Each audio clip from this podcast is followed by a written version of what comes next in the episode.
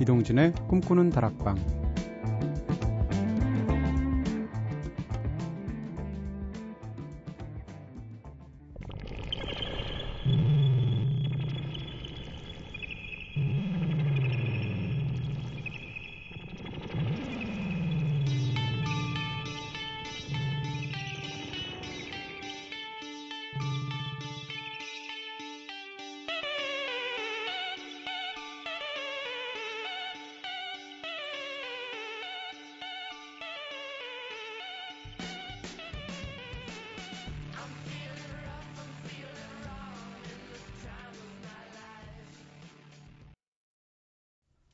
안녕하세요. 이동진입니다. 이동진의 꿈꾸는 다락방. 오늘 첫 곡으로 들으신 노래는 MGMT의 Time to Pretend였습니다.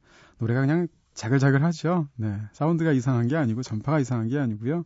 원래 노래가 그렇습니다. 아, 멋진 곡인데 사실 Time to Pretend 이렇게 막 노래가 화려해도 내용을 가사를 읽어보면 가사가 굉장히 좋아요. 화려한 것만 쫓아 사는 그런 부박한 삶이 결국은 어떤 결말을 맞이하는가를 대해서 굉장히 냉소적으로 비튼 멋진 가사를 갖고 있는 곡입니다. 밴드 이름이 MGMT라서 이게 뭐의 약자일까 하고 머릿속에서 아무리 조합을 해서 안 돼서 예전에 한번 찾아본 적이 있는데 세상에 이게 매니지먼트의 준말이래요. 어쨌건 MGMT의 Time to Pretend 들으셨습니다. 자, 오늘은 우리 마음대로 코너로 함께하는 날이죠. 꿈다방 가족들의 다양한 사연들과 신청곡들 함께 나누면서 우리끼리 편안하게 한 시간 동안 이야기 나눠보는 시간입니다. 음, 지난주에는 정파였잖아요. 그래서 한 달에 한 번씩 정파를 하게 돼서 2주 만에 이 코너를 하게 됐는데요. 2주일 동안 신주 딴지 모시듯이 소중히 아껴왔던 여러분들의 사연들, 신청곡들 오늘 아낌없이 다 풀고 가겠습니다. 자, 그럼 노래 한 곡 더 듣고 와서 우리 마음대로 본격적으로 시작해 볼게요. 네, 내리 새로운 곡을 냈죠? 백야 듣겠습니다. 난 네가 필요해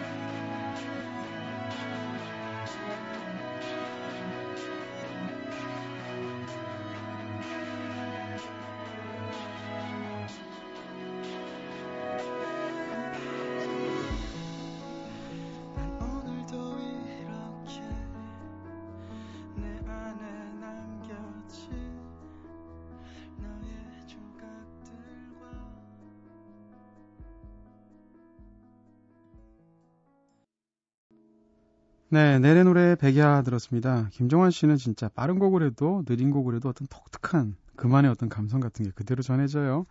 며칠 전에 도스토옙스키 저희 디 아티스트 코너에서 다루면서 백야 얘기했었는데 오늘 또 내래 백야 들려드리게 되네요.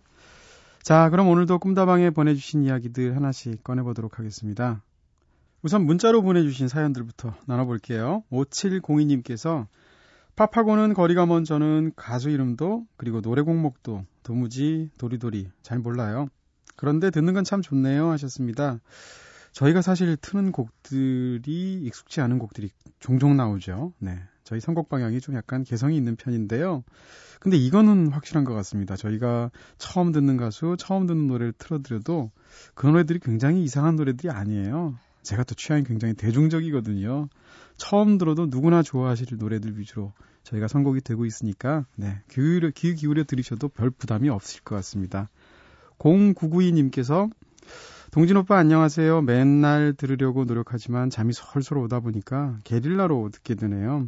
그래도 문자는 몇 번 보낸 것 같은데 읽히는 걸 들어본 적이 없네요 하셨습니다.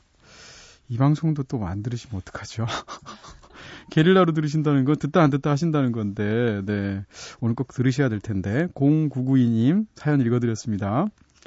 3988님께서 안녕하세요. 이제 고3이 되는 여학생입니다. 이 밤에 문학 소녀처럼 책 읽고 독후감 쓰고 지금은 라디오에 빠져 있습니다. 저는 라디오 작가가 되는 게 꿈인데요. 지친 사람들에게 위로와 힘이 되어주는 다양한, 아, 따뜻한 그런 라디오 프로그램을 만들어 보고 싶어요. 꿈다방처럼요. 조언과 응원해 주시면 감사하겠습니다. 하셨습니다. 네. 저희 라디오 작가들 을 보면 일단 술을 잘 드셔야 되고요. 농담입니다. 네. 아니고요. 라디오 작가가 돼야 되는 다양한 어떤 경로들이 있죠. 요즘 무슨 교육기관 같은 것도 있고 어떤 다양한 방법으로 하게 되는데 진짜 네, 힘들지만 딱 맞는 사람들한테는 굉장히 좋은 직업이 될 수도 있는 것 같아요. 다만 이것을 지금 고3이시기 때문에 벌써부터 결정하실 필요는 없다. 4, 5년 뒤에 수많은 여러 가지 다양한 경로들 중에 하나 굉장히 하고 싶은 것들을 기억하시면 되겠다 정도로 하면 되지 않을까 싶어요. 2592님께서 저는 미대생인데요. 어, 기말고사 기간이라서 과제가 너무 많아. 야작하는 중에 꿈다방 듣고 있습니다. 노래가 너무 좋네요. 감기 조심하시고 파이팅 하세요 하셨습니다. 요즘 준말이 엄청 많아서 야작이 뭘까? 밤에 술 마시는 건가? 야자까지는 들어봤는데 야작이라고 하는군요. 야간 작업의 준말이겠죠? 저는 사실 처음 들을 때 TV를 잘 안 보니까 휴스케란 말을 못 알아들어서 이것은 무슨 무엇일까라고 생각한 적도 있었는데 근데 아닌 게 아니라 밤에 그림 그리면서 혹은 조각 같은 거 하면서 뭐 미술 디자인 같은 거 하면서 라디오 들으면 참 좋을 것 같다라는 생각이 들고요. 1981님께서 저는 결혼한 지 2년 차 된 새댁입니다. 결혼하고서 신랑과 한 번도 생일날에 같이 있었던 적이 없네요. 오늘도 생일인데 신랑은 5개월째 출장 중입니다. 결혼 기념일도 생일도 이젠 기념일이라는 걸 포기하게 되네요 하셨는데 5개월째 출장 중이니까 이건 뭐 어쩔 수가 없겠죠. 근데 만약에 어, 한국에 계시는데 이런 상황이라면 그건 진짜 안 좋은 것 같고요. 기념일만큼은 칼같이 챙겨야 됩니다. 특히 결혼 초반에 잘 하셔야 되거든요. 왜냐하면 이게 평생 가게 되는 건데, 어, 우리가 흔히, 음, 생일 같은 거 맞이해서 생일 케이크 하고 불 끄고 이러면 그것이 굉장히 요식적인 행사로만 느껴지잖아요. 근데 그게 사실 굉장한 뜻이 있는 거거든요. 예를 들어서 촛불 같은 것을 케이크에 꽂고 그것을 불어서 끈다는 얘기는 일부러 영을 만드는 거거든요. 카오스를 만드는 겁니다. 그리고 나서 거기 다시 불을 켜서 우리가 박수치고 노래를 하게 되면 1년 단위로 그야말로 한 사람이 새로 살게 만드는 그런 의식을 하는 건데 그것이 아무리 요식적인 행동이라고 해도 그런 걸 자꾸 반복하는 것 속에 사실은 뭐라 그럴까요? 네, 뻔한 그런 일상 속에서 새로운 어떤 계기들을 만드는 거거든요. 더군다나 신랑 되시는 분이라면 네, 사실은 놓치면 안 되죠. 근데 이 경우에는 뭐 어쩔 수는 없지만 말이죠.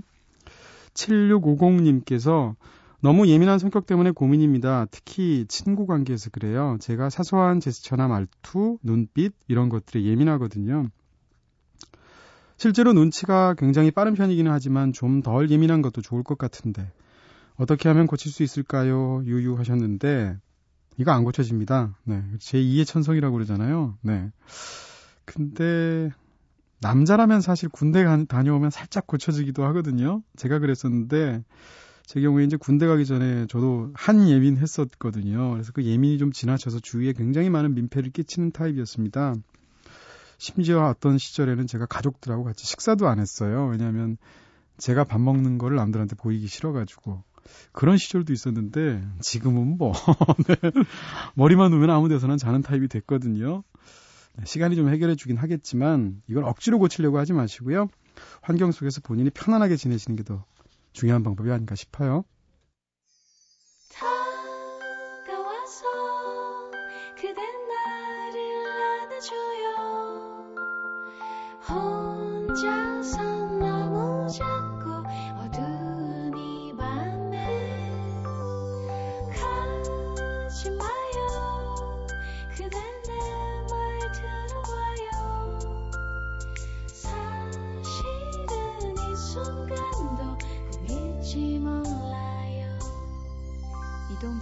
꿈꾸는 다락방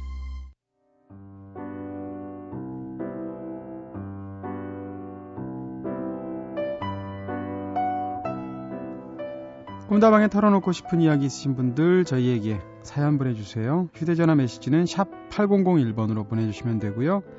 단문 50원, 장문 100원, 정보 이용료 추가됩니다. 무료인 인터넷 미니, 스마트폰 미니 어플 꿈다방 트위터를 통해서도 참여 가능하시고요. 그리고 오랜만에 손편지 주소 알려드릴까요? 손편지 받으면 정말 기분 좋거든요. 우편번호 150-608 서울 여의도 우체국 사서함 838호 꿈꾸는 다락방 앞으로 보내주시면 됩니다. 전혜진님의 신청곡 들려드릴게요. 네, 최백호 씨 노래는 저희가 처음 틀어드리는 것 같네요. 길을 위해서.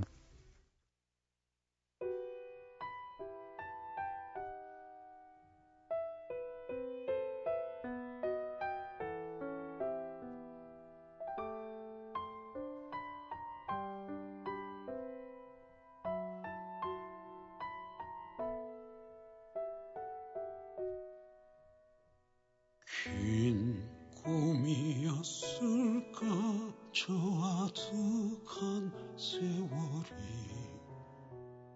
거친 바람 속을 참 오래도 걸은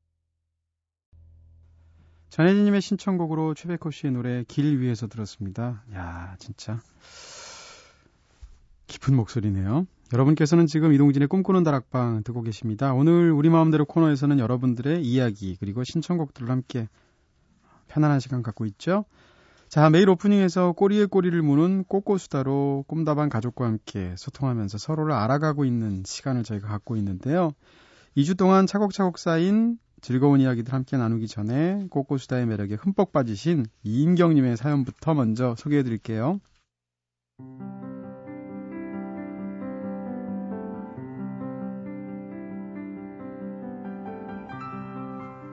꼬꼬수다. 입술을 오므리고 꼬꼬하고 바람하는 것이 무척 귀여운 것 같아요. 꼬꼬꼬꼬. 네. 진상 남녀에 대해서 동진님이 꼬꼬수다를 통해서 들려주신 에피소드 저 역시 비슷하게 경험해서 공감글 적습니다. 저도 회사가 종강역 근처여서 얼굴에 복이 많다는 얘기를 정말 많이 들어요. 그래서 저도 그런 분들의 특징과 행동 거지를 잘 알고 있기에 제게 다가오시는 걸 발견하면 싹 무시하고 지나가는 편인데 한 번은 두 명의 아주머니가 제게 오시면서 정덕도서관을 어떻게 가냐고 물으시는 거예요. 근데 제가 덕성요고 나왔거든요. 잘 아는 길이어서 친절하게 설명해 주고 있는데 막상 물어보신 분이 대강 건성으로 드시는 거지, 거지 뭐예요? 그래서 좀 이상하게 생각하고 있었는데 결국 복 이야기 끊으시면서 조상님의 묘가 어쩌고 저쩌고 하시더라고요. 우씨, 네, 살짝 욱했습니다. 다른 것도 아니고 사람들의 선행을 이용하는 모습에 더더욱 화가 올라오더라고요. 나이가 지긋하신 분들이라서 차마 화는 못 내겠고 최대한 제가 할 수 있는 한 최선을 다해서 아주 싸늘하게 비웃음을 흘리면서 됐어요 하고 돌아섰습니다. 정말 너무한 것 같다는 생각이 들었어요. 다음에는 또 어떤 새로운 방법으로 다가올지 겪게 되면 꿈다방에 제가 먼저 이를게요. 그리고 진상까지는 아니었지만 주제 들으니까 생각나는 오빠가 생각났습니다. 있었습니다. 어릴 때 교회에 다녔는데 그때 알게 된 소위 교회 오빠 있었거든요. 음, 기타도 아주 조금 쳤던 것 같기도 하고요. 안경도 썼었습니다. 무태 안경이요. 그런데 마음을 담아서 제게 고백하면서 줬던 선물을 인연으로 맺어지지 않게 되자 후에 다시 돌려달라고 했었답니다. 선물은 줬다가 뺏는 거 아닌데, 흥. 오늘 주제에 불현듯 그 오빠가 떠오르네요. 꼬리에 꼬리를 무는 꼬꼬수다. 일상적이고 소소해서 더 소중한 이야기들 들려주셔서 감사합니다. 꼬꼬꼬꼬꼬꼬.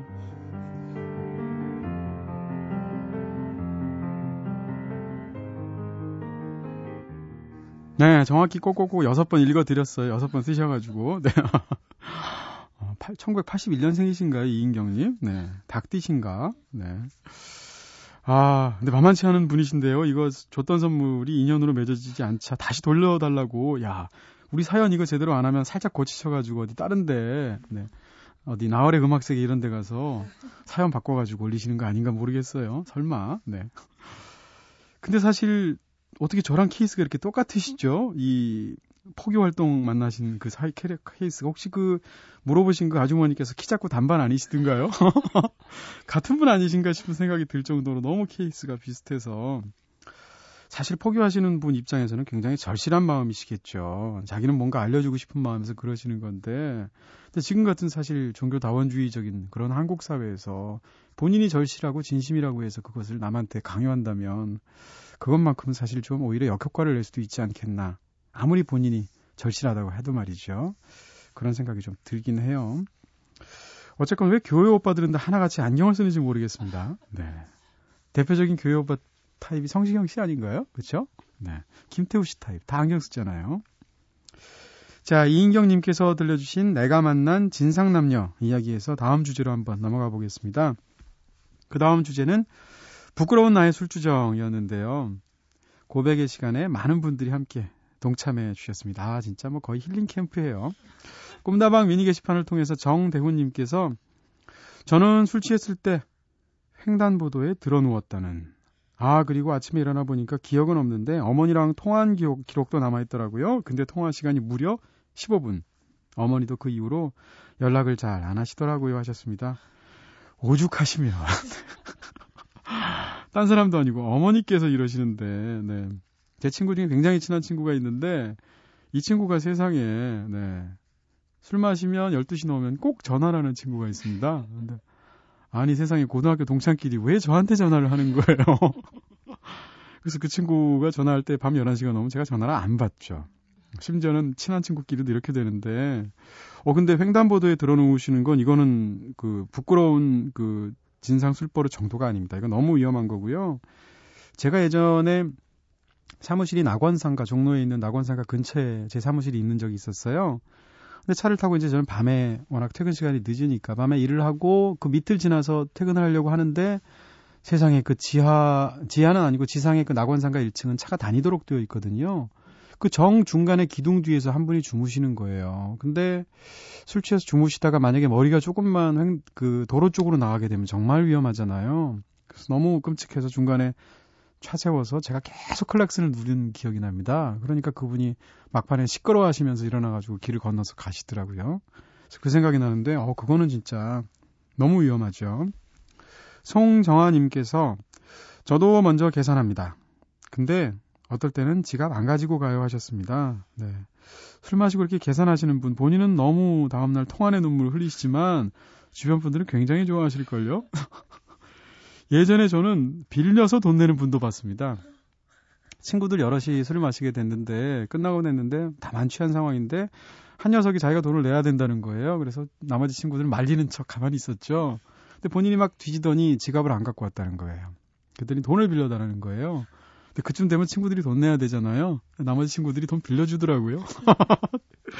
그래서 돈을 빌려서 그 친구가 내고 심지어는 다른 친구가 돈을 내려고 하니까 막 화를 내면서 내가 내겠다고. 근데 이 친구가 다음날 전화해서 왜 안 말렸냐고 또 화를 내더라고요. 박수진님께서는 술 취해서 집 바로 앞에서 들어간다고 전화해놓고 어, 아파트 단지를 1시간 이상 돌고 돌고 돌다가 결국 집에서 저를 찾으러 나오신 적이 있습니다. 하셨습니다. 야, 가족들이 진짜 돌아버리실 뻔 했네요. 그 다음 주제는 술도둑. 안주의 제왕은 무엇인지 함께 이야기해 봤었죠. 김진기님께서 안주는 역시 참치 김치찌개죠. 참치의 맛이 국물에 우러나와서 국물 홀짝홀짝 떠먹으면서 마시면 진짜 최고입니다 하셨는데 아, 침 넘어가네요. 참치 김치찌개는 이거 소주 안주죠? 네, 우하나님께서는 또 맥주 안주 쓰신 것 같은데 음, 요즘 제가 빠진 안주 그건 종이장 같은 크래커를 반으로 쪼개서 그 사이에 plain 치즈 넣고 눌러서 크래커 한 면에 다 발라지도록 먹으면 진짜 최고 하셨습니다. 음, 저는 이렇게 똑같은 방식으로 크래커에다가 땅콩 버터 발라서 안주를 먹는데 진짜 좋아요. 어, 그리고 이런 이야기 이후에는 황신의 밴드에 저희가 짬뽕 틀어드렸는데 이 노래 들으시고 지은정님께서 추억을 떠올려 주셨습니다. 이 노래 제가 고등학교 때 노래방에서 즐겨 부르던 노래였거든요. 제가 이 노래를 부르면 친구들이 진짜 웃겨 쓰러졌죠. 저는 짬뽕 박자 안 놓치려고 집중해서 진지하게 불렀는데 말이죠. 그게 더 웃겼나 하셨습니다. 원래 진짜 웃긴 코미디언은 자신은 안 웃고 오히려 영문도 몰라 하는데 그리고 진지하게 연기하는데 그게 웃긴 거. 그게 진짜 웃긴 거죠. 금소희님께서 잠도 안 오는데 곱창에다가 짬뽕에다가 노래가 왠지 약 올리는 것 같습니다 하셨는데 맞습니다. 저희 약 올린 거고요. 이 시간에 나와서 방송하려면 청취자들 약이라도 올려야죠. 그 다음 주제는 밥도둑 반찬의 제왕 이야기였는데요. 유리나님께서 어, 이 새벽에 밥도둑이라니 하셨습니다. 네. 그리고 김정현님께서도 배고파요 배에서 꼬르륵 전쟁이 간장게장 저 완전 사랑해요 하셨는데 이게 방송하다 보면 어, 밝힐 수 없는 그런 어떤 에피소드 중에 하나가 배에서 꼬르륵 소리 날 때 특히 생방일 때 그거 진짜 어쩌지 못하거든요. 제가 예전에 아카데미 시상식 방송을 한 4시간 생방송으로 매년 하고 있는데 이게 아침에 새벽같이 일어나야 되거든요. 그리고 나서 방송 들어가기 전까지 리허설 하죠, 뭐 하죠. 3시간 동안 생방하는데 무슨 일이 터질지도 모르잖아요. 그래서 꼼짝없이 거기 있으면서 하게 되는데 아무것도 먹을 수가 없어요. 근데 그 방송이 한 1시쯤 끝나거든요, 오후. 12시가 넘어가면 꼭 배에서 소리가 나는데, 야, 그럴 때마다 진짜 어쩔 줄, 어쩔 줄을 모르겠더라고요. 한 2, 3주 전에 제가 라디오 듣다 보니까 백캠을 들었거든요. 배철수 음악 캠프 듣다 보니까 구혜선 씨, 구혜선 감독님이 나오셨는데, 배에서 꼬르륵거리는 소리가 진짜 방송에서 들리더라고요. 본인도 아시고 중간에 굉장히 민망해하면서 얘기하시는데 오히려 그게 무척이나 정감 있게 들렸던 네, 그런 방송도 있었습니다. 송지연님께서는, 음, 저는 닭볶음탕, 감자 으깨서 비빔밥에 자반김 뿌려서 비벼 먹으면, 와, 앙앙. 그리고 보니 저도 김 종류는 다 좋아하네요. 어릴 때도 밥 잘 안 먹을 때 엄마가 김에 싸주면 입으로 쏙쏙 잘 들어갔대요. 라고 하셨는데, 저도 학창 시절에 부모님 속 무지 썩여드리는 스타일이었거든요. 제가 밥을 굉장히 안 먹었습니다. 무슨 초등학생도 아니고 고등학교 때도 제가 약간 거식증 비슷한 게 있어서 밥을 지나칠 정도로 안 먹었는데 그렇게 되니까 아침에 어머니께서 저를 따라 나오시면서 제가 막 나가는데 김 싸셔서 김에다 이렇게 밥을 싸셔서 마지막 한 입을 먹이시려고 했던 기억이 나요. 그러면 저는 있는 짜증 없는 짜증 부리면서 그걸 받아 먹고 학교를 갔던 그런 기억이 나는데 지금 생각하면 뭐 자식이었던 게 아주 벼슬이었죠. 네, 왜 그랬나 모르겠어요. 자, 0127님의 신청곡 들을까요? 크리드의 My Sacrifice.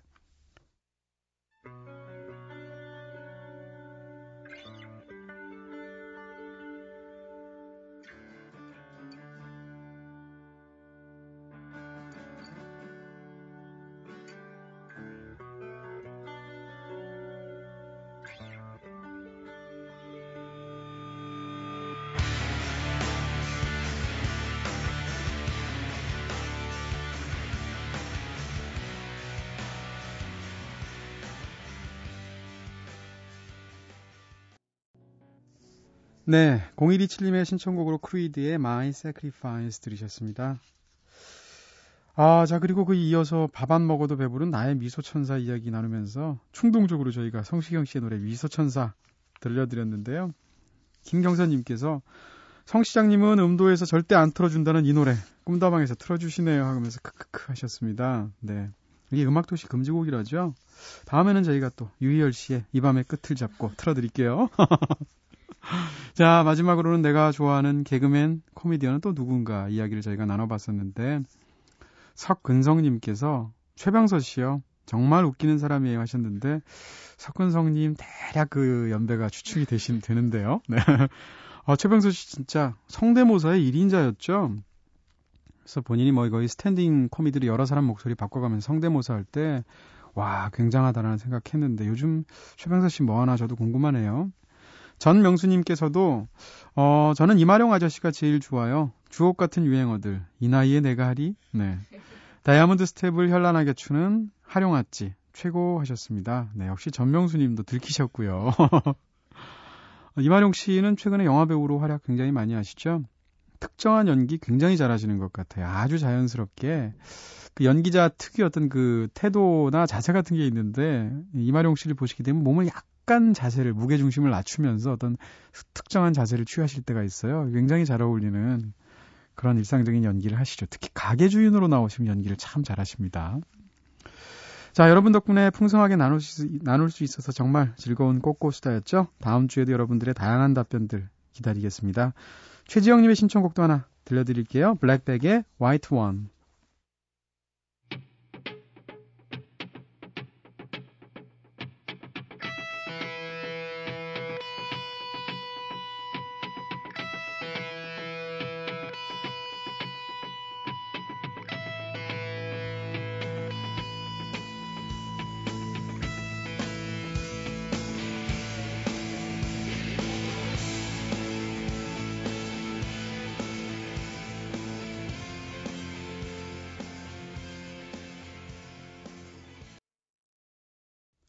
네, 최지영님의 신청곡 블랙백의 화이트 원 들었습니다. 어, 진짜. 네, 그룹 이름은 블랙백인데 노래는 화이트 원이군요. 예전에 제가 이, 이 미국 사람들을 이렇게 한참 많이 만나던 시기가 있었는데 그때 굉장히 신기한 것 중에 하나가 성이 성에 블랙이 들어가면 다 백인이에요. 예를 들면 그리고 또 성에 화이트가 들어가면 거의 다 블랙이더라고요. 그 흑인들이더라고요. 그래서 굉장히 저한테는 이상하게 느껴졌는데 그걸 질문을 하니까 그 제 미국 친구가 어 진짜 그런 경우가 많은 것 같다면 왜 그런지 굉장히 궁금하다고 답변했던 적도 있었습니다. 잭 블랙도 백인이잖아요. 그렇죠? 네. 자, 꿈다방에 보내주신 이야기들 좀 더 나눠보도록 하겠습니다. 꿈다방 게시판을 통해서 정지아님께서 동진님, 요즘 본의 아니게 집에서 쉬고 있는 바람에 늦잠을 자거든요. 그러다 보니까 매일매일 방송 열심히 듣고 있는 애청자입니다. 어느새 꿈다방도 이제 MBC를 대표하는 라디오 프로그램으로 자리를 잘 잡고 있는 것 같아서 좋으네요. 동지님의 콧소리 잔뜩 들어간 약간 방정 맞은 아 예. 제가 워낙 품행이 방정해서요. 네. 약간 방정 맞은 웃음소리도 야심한 밤을 확 깨게 해서 좋고요. 요일별 코너 중에 디 아티스트 코너와 세계로 가는 기차 특히 재밌게 잘 듣고 있습니다. 제가 유럽에 대한 로망이 있거든요.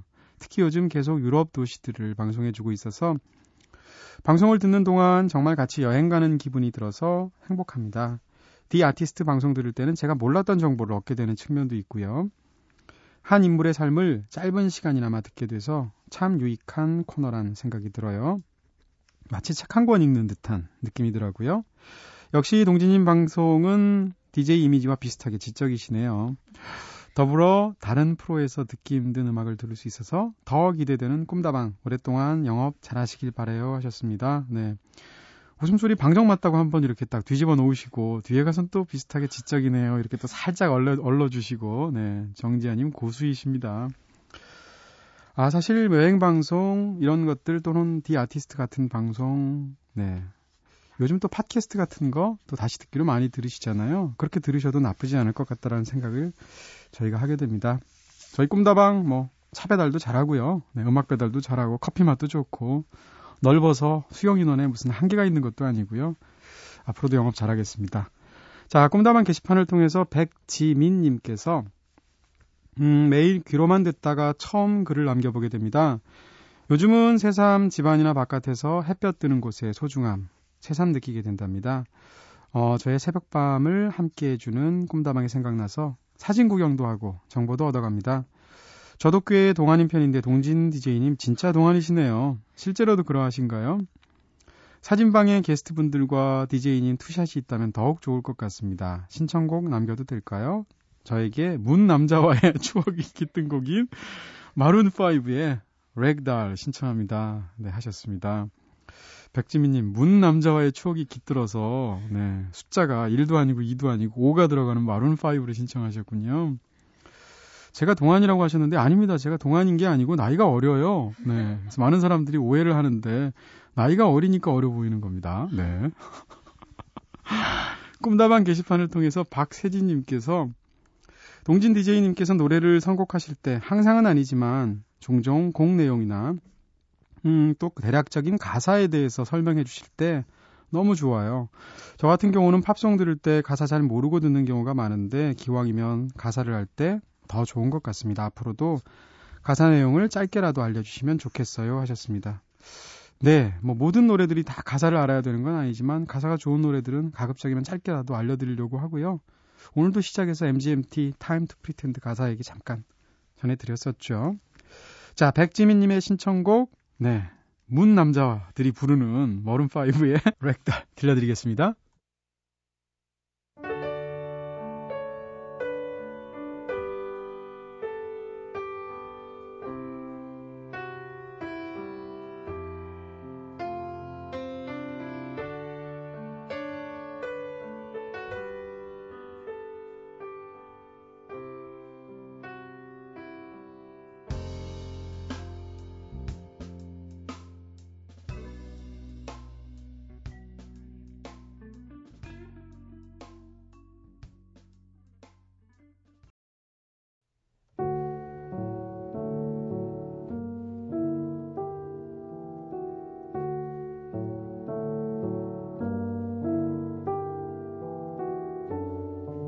밤은 말한다.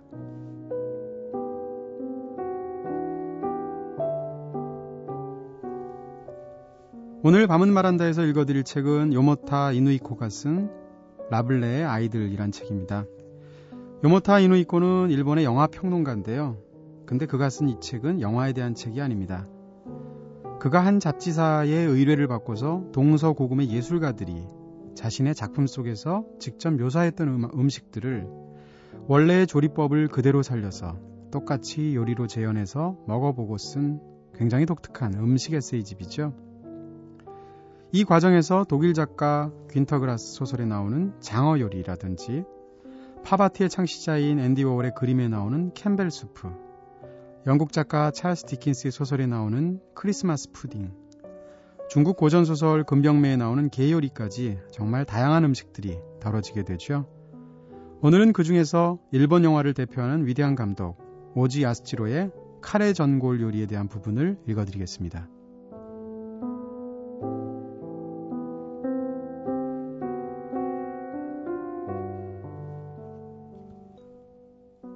집에 찾아온 손님에게 대접한 오지아스지로의 카레 전골은 미리 만들어 놓은 전골에 남은 카레를 섞은 것이 아니라 전골을 만들면서 마지막 단계에 카레 가루를 솔솔 뿌린 것이었다. 쇼치쿠 오하나에서 오주와 함께 일했던 스태프들과 배우들은 어쨌거나 감독이 직접 요리한 오주표 전골을 모두 군말 없이 맛있게 먹어주었다. 그런데 1955년 이런 암묵적인 질서에 이변이 생겼다. 조춘의 각본을 쓰기 위해서 콤비인 작가 노다 고고가 온쿠조라는 이름이 붙은 별장에 틀어박혀 있는 오지에게 남자 주인공 역을 맡게 된 이케베료가 노고의 경의를 표할 겸 찾아오게 됐다. 물론 감독은 예전에 하듯이 카레 전골을 대접했다. 그런데 그것을 한술 떠먹게 된 배우 이케베료가 아니 이게 뭡니까? 무슨 과자 맛 같은 게 나네요? 라면서 굳이 입에 넣었던 것을 도로 뱉어내기까지 했다. 이케베는 새로 제작되는 이 작품을 위해서 특별히 도호에서 합세한 도호의 전속 배우로 유감스럽게도 또 다른 영화사인 쇼치쿠 오후나 팀들 간의 이 무언의 악속에 대해서 알지 못했던 것이다. 그 순간 주위에 있던 스태프들의 얼굴이 얼어붙었으리라는 것은 상상이 가고도 남는다. 앞에서 언급한 다카시 오사무에 따르면 이 벌거숭이 임금님과도 같은 사건이 있은 이후 오지아스지로는 두 번 다시 전고를 만들지 않았다고 한다.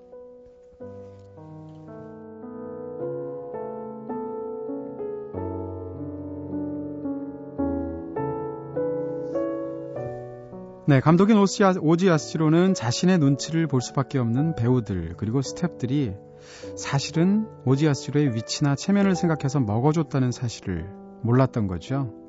그리고 자신이 만드는 카레 전골이 꽤 맛있는 요리인 것으로 오랜 세월 착각하고 있었습니다. 그러니 이케베 료에게서 그런 솔직한 말을 처음 전해 들었을 때 오지아스로는 얼마나 무안했을까요? 집주인의 정중한 초대를 받아서 간 저녁 자리, 저녁 식사 자리 같은 데서 손님이 실제 요리 솜씨가 어떤지 관계없이 사실대로 말하기는 좀 어렵습니다. 특정한 음식이 맛있어야만 하는 상황에서는 사실 그 음식이 맛이 없다고 하더라도 쉽사리 그런 내색을 하지 못하는 거죠. 심지어는 맛있어야 하는 상황에 직면하면 맛없던 음식이 어느 정도 맛있게까지 느껴지는 경우도 있습니다. 당위는 때론 감각까지 왜곡할 정도로 강력한 힘을 지녔다고 할까요? 오래전에 인간관계가 매우 능숙하기로 정평이 난 어떤 분에게서 어떤 말을 듣고 굉장히 놀랐던 기억이 떠오릅니다. 주변의 모든 사람들과 호영호지하면서 잘 지내고 또 누구에게서도 나쁜 평가를 듣지 않을 정도로 친화력이 뛰어난 그분에게 비결을 물은 적이 있습니다. 그랬더니 그분이 이렇게 대답하시더군요. 저라고 싫은 사람 없겠습니까? 하지만 제겐 인간관계에 관한 한 가지 원칙이 있습니다. 그건 좋아할 필요가 있는 사람은 아예 좋아해 버린다는 것이죠. 그러다 보니까 이젠 좋아할 필요가 있는 관계에 놓인 사람은 실제로 좋아지기도 하더라고요. 그러니까 음식의 맛뿐만이 아닙니다. 우리가 어떤 대상에 대해서 좋다고 끄덕이거나 싫다고 고개를 가로저을 때 그 호의 판단은 생각만큼 객관적이거나 가치 중립적이지 않습니다. 우리는 종종 좋아해야 되기 때문에 좋아하고 싫어해야 되기 때문에 싫어합니다. 특정한 자장 바깥에 있거나 어떤 상황이 지닌 맥락의 의미를 굳이 따를 필요가 없는 외부인에게는 전혀 다르게 파악될 수 있는 일도 관계의 역학 속에 들어있는 사람에게는 이렇게 저렇게 휘어져서 인식이 되는 거죠. 결국 우리의 기호는 종종 힘에 대한 우리의 본능적인 반응을 담고 있는지도 모릅니다.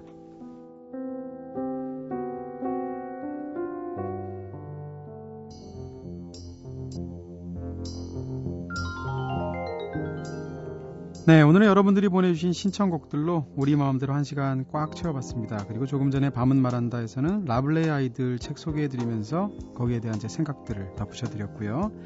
마지막 곡으로 박세진님의 신청곡 5번의 Perfect 2 준비했습니다.